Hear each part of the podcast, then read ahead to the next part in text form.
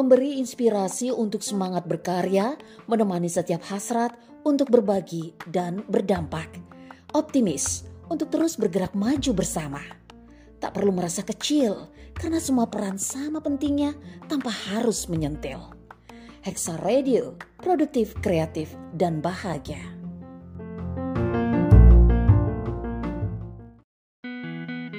Inspirasi bisa datang dari mana dan dari siapa saja. Setiap cerita dan kisah memberikan semangat, energi, dan motivasi dalam hidup kita. Inspirasi hari ini bersama Indah Laras hanya di Hexa Radio.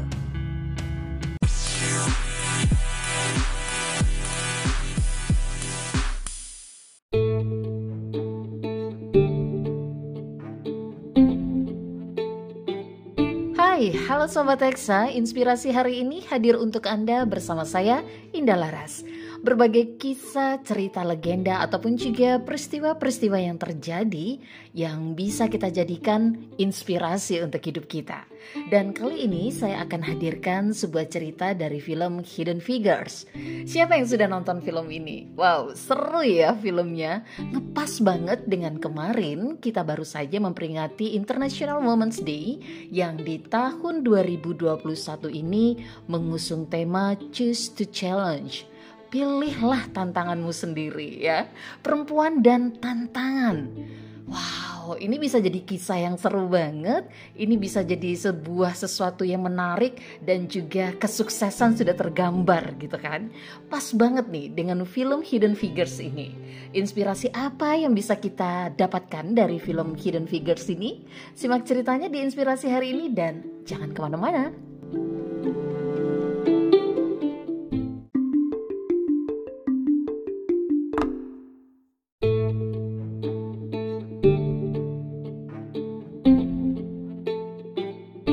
Figures, film produksi Fox yang dirilis di Indonesia pada Maret 2017 lalu.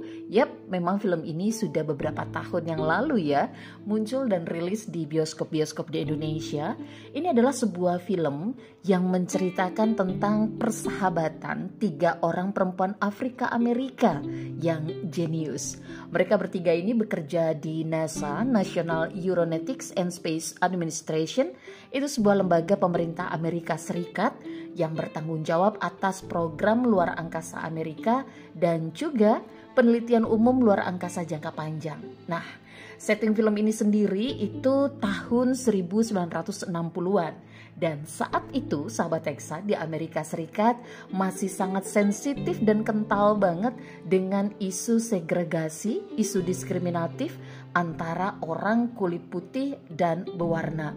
Jadi di setiap tempat, di setiap fasilitas itu ada pemisahan antara kulit putih dan kulit berwarna. Dan itu juga terjadi di tempat mereka bekerja, di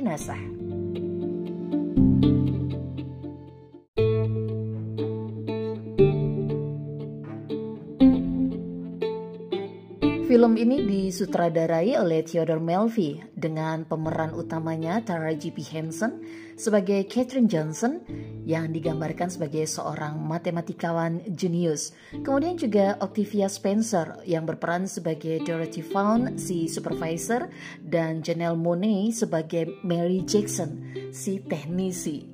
Ada juga Kevin Costner yang berperan di film ini sebagai Al Harrison, direktur ruang tugas kelompok ini adalah salah satu divisi yang berisi para jenius di bidang matematika dan semuanya adalah laki-laki.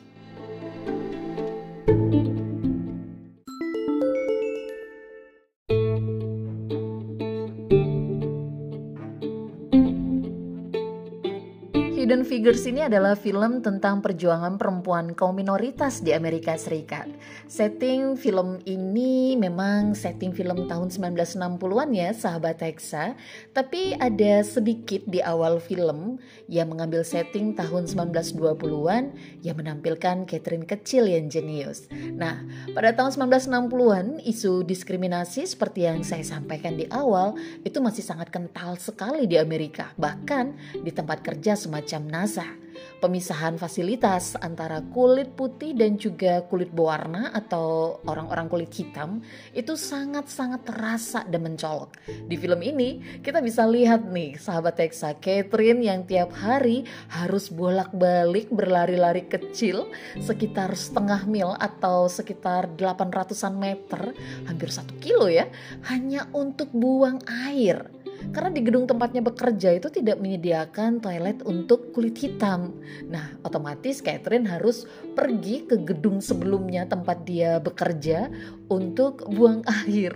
Alasan ini akhirnya diketahui oleh Al Harrison dan ada satu scan nih yang kayaknya menurut saya epic banget di film ini saat Kevin Costner mencopot paksa tulisan di pintu masuk toilet khusus wanita kulit hitam dan bilang begini di NASA, air seni kita semua warnanya sama. Wow. Berapa Mr. Harrison?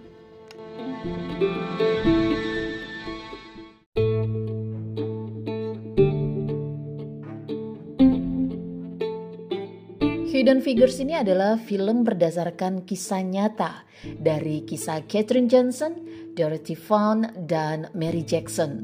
Tak banyak sih yang tahu tentang kontribusi ketiga perempuan jenius ini pada kemajuan program ruang angkasa Amerika yang saat itu tengah bersaing ketat dan sengit dengan Rusia yang sudah berhasil menerbangkan Yuri Gagarin. Ketiga sahabat ini bekerja di bagian West Area Computer di NASA.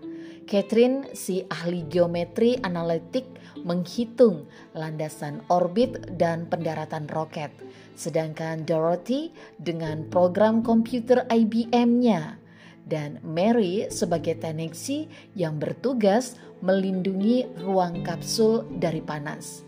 Dengan menggunakan perhitungan mereka, John Glenn menjadi astronot Amerika pertama yang berhasil mengorbit bumi. Ketiganya memang ditugaskan secara khusus oleh NASA untuk menghitung peluncuran penting astronot John Glenn ke orbit dan menjamin kepulangannya dengan selamat.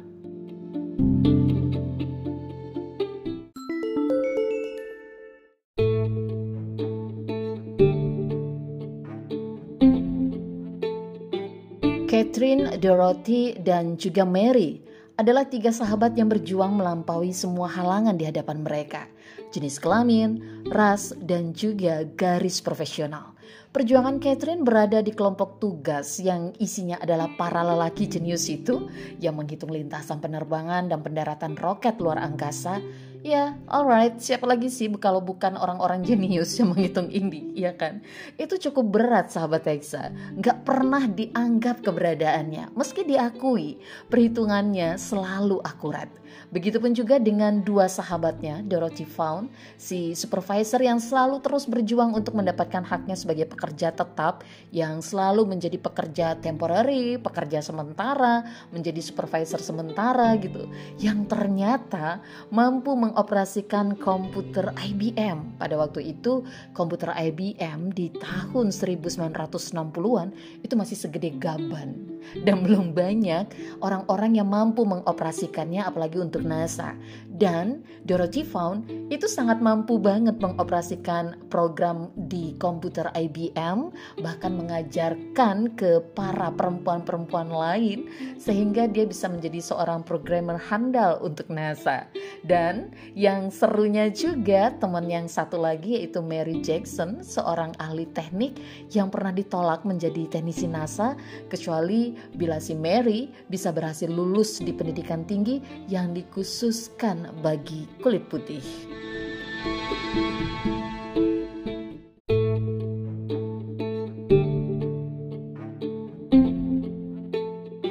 Film Hidden Figures ini memperlihatkan kepada kita kegigihan ketiga sahabat ini memperjuangkan kemampuan mereka di tempat yang tidak suportif sama sekali tak merengek, tidak juga menyalahkan keadaan. Mereka membuktikannya dengan prestasi sahabat Teksa.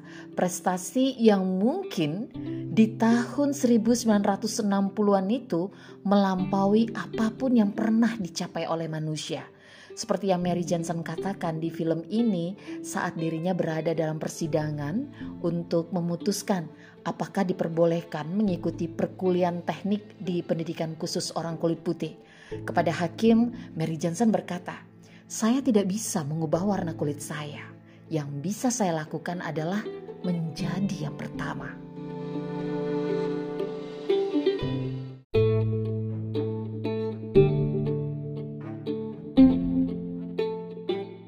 Sahabat Eksa, film Hidden Figures ini film yang keren kan? Nah, kalau belum nonton, sempetin deh nonton film ini. Ini memang film yang sudah agak lama. Saya juga udah nontonnya cukup lama.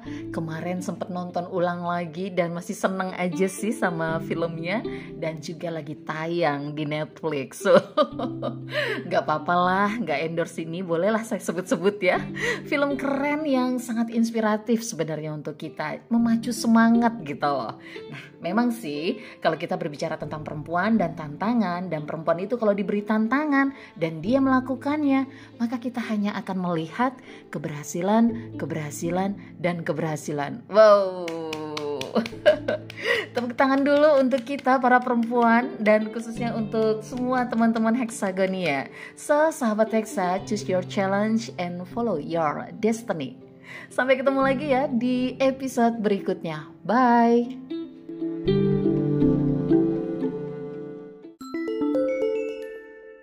Terima kasih sahabat Hexa telah mengikuti episode kali ini. Tetap stay tune hanya di Hexa Radio.